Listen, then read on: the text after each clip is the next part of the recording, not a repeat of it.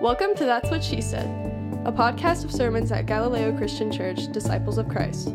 Galileo exists to seek and shelter spiritual refugees, who for us are people for whom the church has become boring, irrelevant, exclusive, or even painful, especially people who have been pushed out because of their gender or sexuality.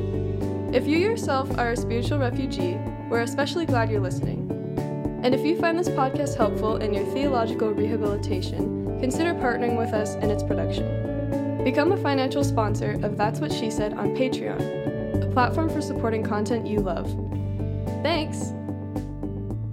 Friends, we're in the final week of our worship series from Genesis 1 and 2, the one we call Begin Again, in which we have taken a deep dive into our story of origins, the origins of the world and God's involvement in it all. And tonight we're completing our reading of Genesis chapter 2.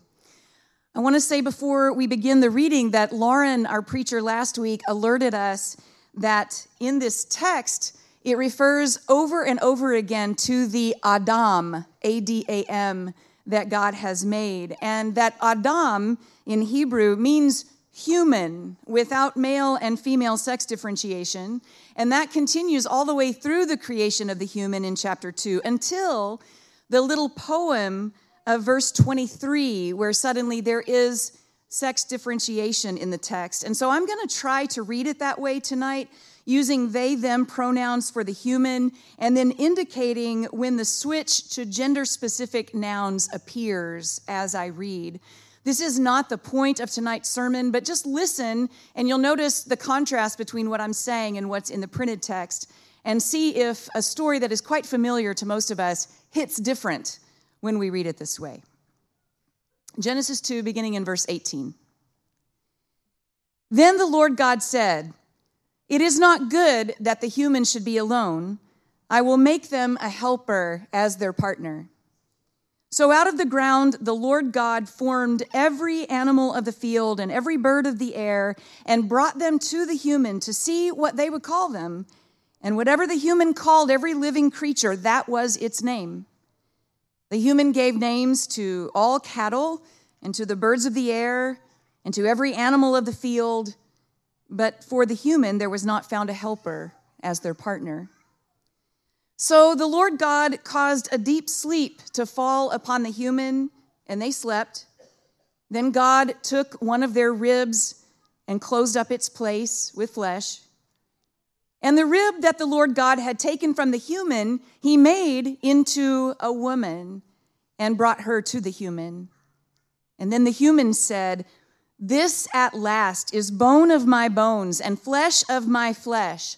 This one shall be called woman, Isha in Hebrew. For out of man, Ish, this one was taken. Therefore, a man, Ish, leaves his father and his mother and clings to his wife, Ishshah, and they become one flesh. And the human and their wife were both naked and were not ashamed. This is the word of God for the people of God. Thanks be to God.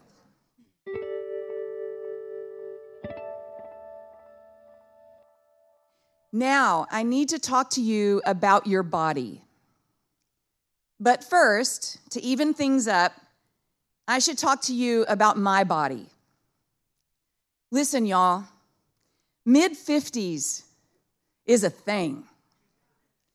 You have heard me say, I know, regarding long road trips and staying up too late and muscling heavy shit in and out of my car for good purposes I say it all the time. I can still do all the things, it just takes me longer to recover from all the things. And lately, I'm becoming more acquainted with the reality that sometimes I have to confess I cannot even do all the things, at least without a great deal of help. There was a time back in the day, in the early days of Galileo, when taking all the church's leadership on a working retreat would have meant that in the days leading up to it, I would grocery shop and I would prep food at home. And finally, I would cook three or four or five meals for 10 or 15 or 20 people and lead the retreat. And I thought I was going to do that this time until Missy and Andrea figured out between themselves that I did not have my shit together. And they informed me with such grace that they were taking it all off my hands. Thanks be to God for good friends who know when you have hit your physical limit, even before you do. I am finding that, contrary to my expectations when I was younger, I'm not entirely disappointed by these limitations. I am finding some real joy in giving away the jeans that bind in the butt, the shoes that are cruel to my arthritic hips and knees and big toes. There is beauty in interdependence, in letting people help, even if or because it requires me to let go the myth of self reliance.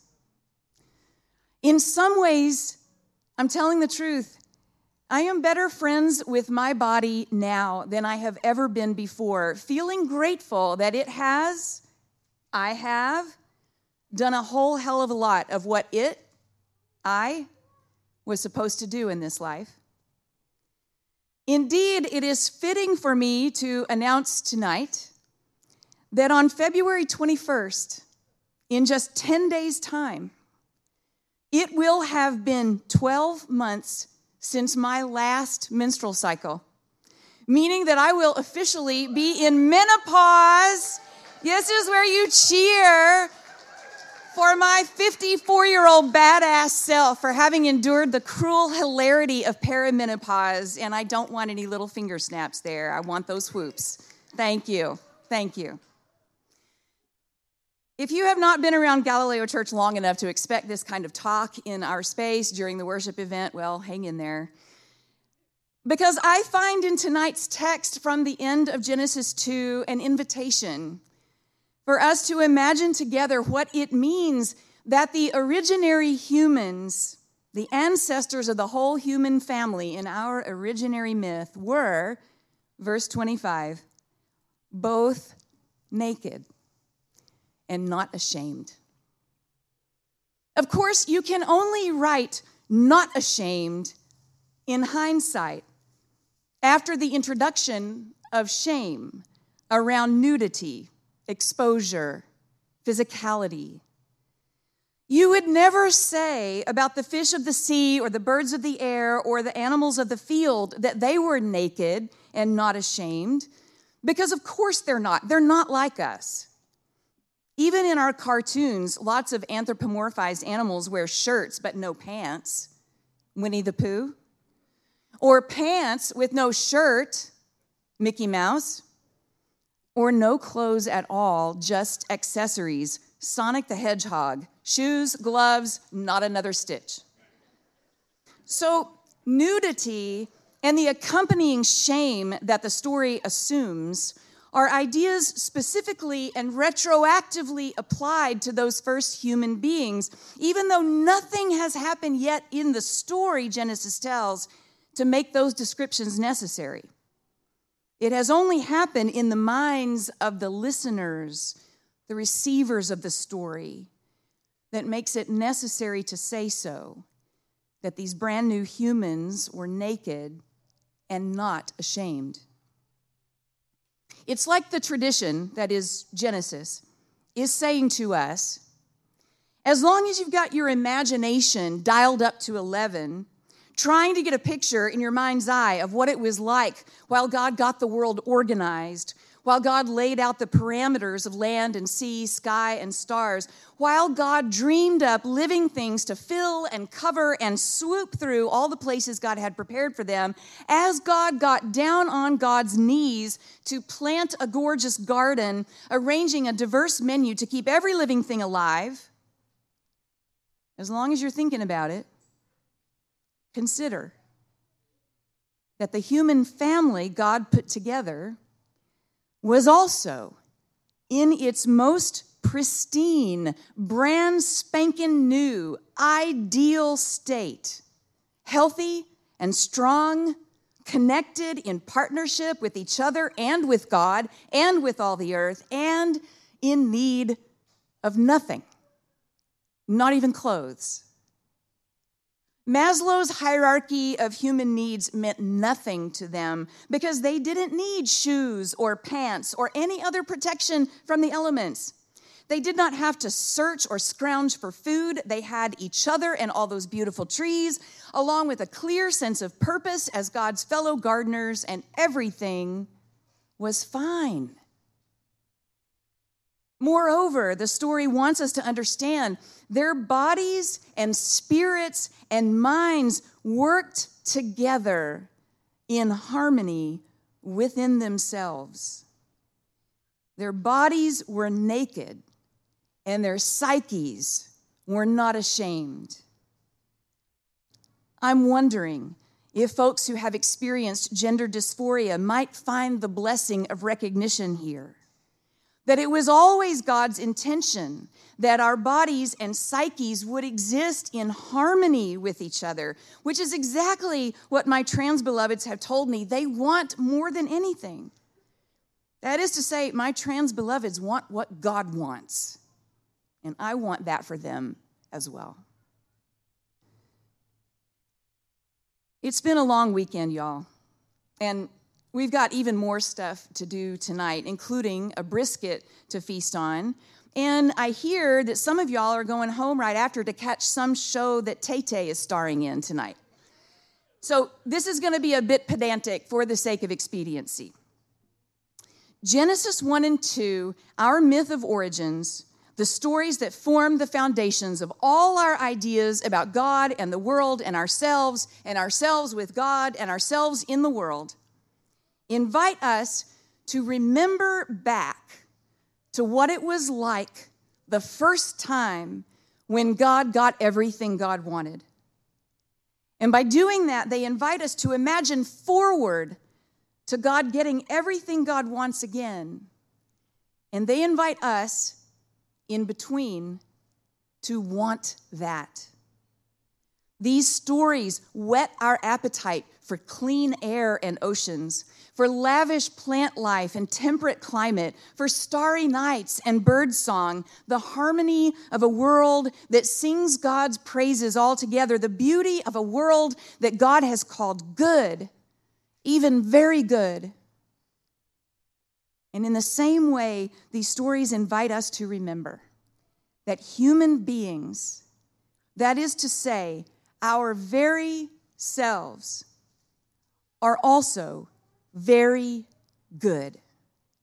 That is to say, our bodies, created somehow in God's image, fashioned somehow from the dirt of the ground, breathing somehow by the breath of God's own Spirit, are in their raw, naked state part of the perfection of Eden.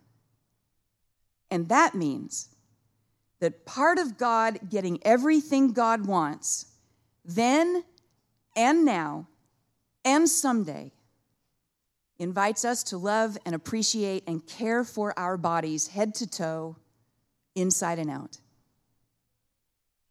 One thing that we have learned in community together over these years is to trust each person to know best how to love their body.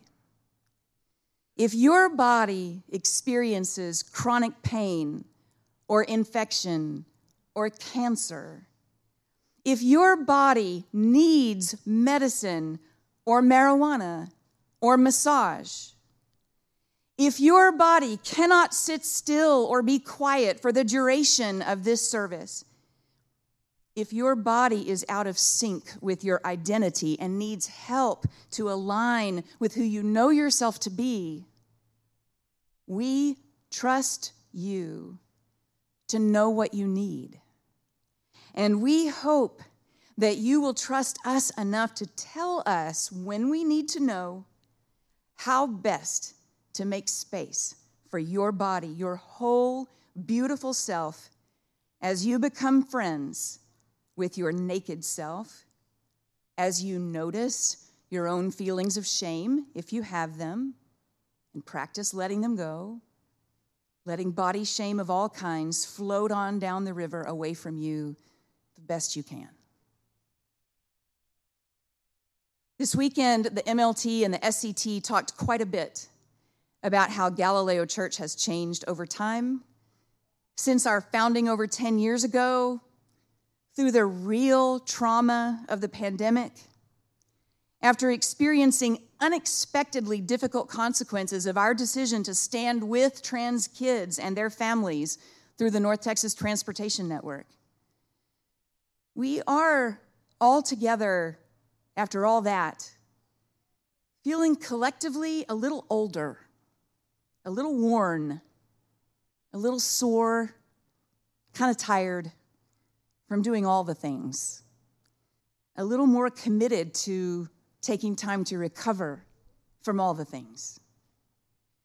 And I think that I can faithfully report on behalf of the leaders of this church that we are ready to make friends with this iteration of Galileo Church, to appreciate this version of the body of Christ, to give thanks for all it has accomplished so far, and to strive for that naked and unashamed ideal that real relationship, no bullshit ever, requires. No, we are not announcing a new initiative for G Nude. It is actually really important for our collective health that everybody keeps their pants on around here. But we are stepping into the vulnerability of our needing help sometimes. And we are learning to love the shape that we find ourselves in now. We hope that all the rest of you will too. I'll close tonight with a blessing that only works on certain occasions. May the God who sees us naked and says that we are very good lift us out of shame and reconcile us to ourselves. Amen. Thanks for listening to That's What She Said. If what you've heard is helpful, consider becoming a patron of its production by joining our subscribers on Patreon. This podcast is preached almost always by our lead evangelist, Reverend Dr. Katie Hays. Galileo Church has five missional priorities. We do justice for LGBTQ plus people and support the people who love them. We do kindness around mental health and mental illness, and we celebrate neurodiversity. We do beauty for our God who is beautiful. We do real relationship, no bullshit, ever. And we do whatever it takes to share this good news with the world God still loves. To support our missional priorities, go to galileochurch.org and click on Share with Us.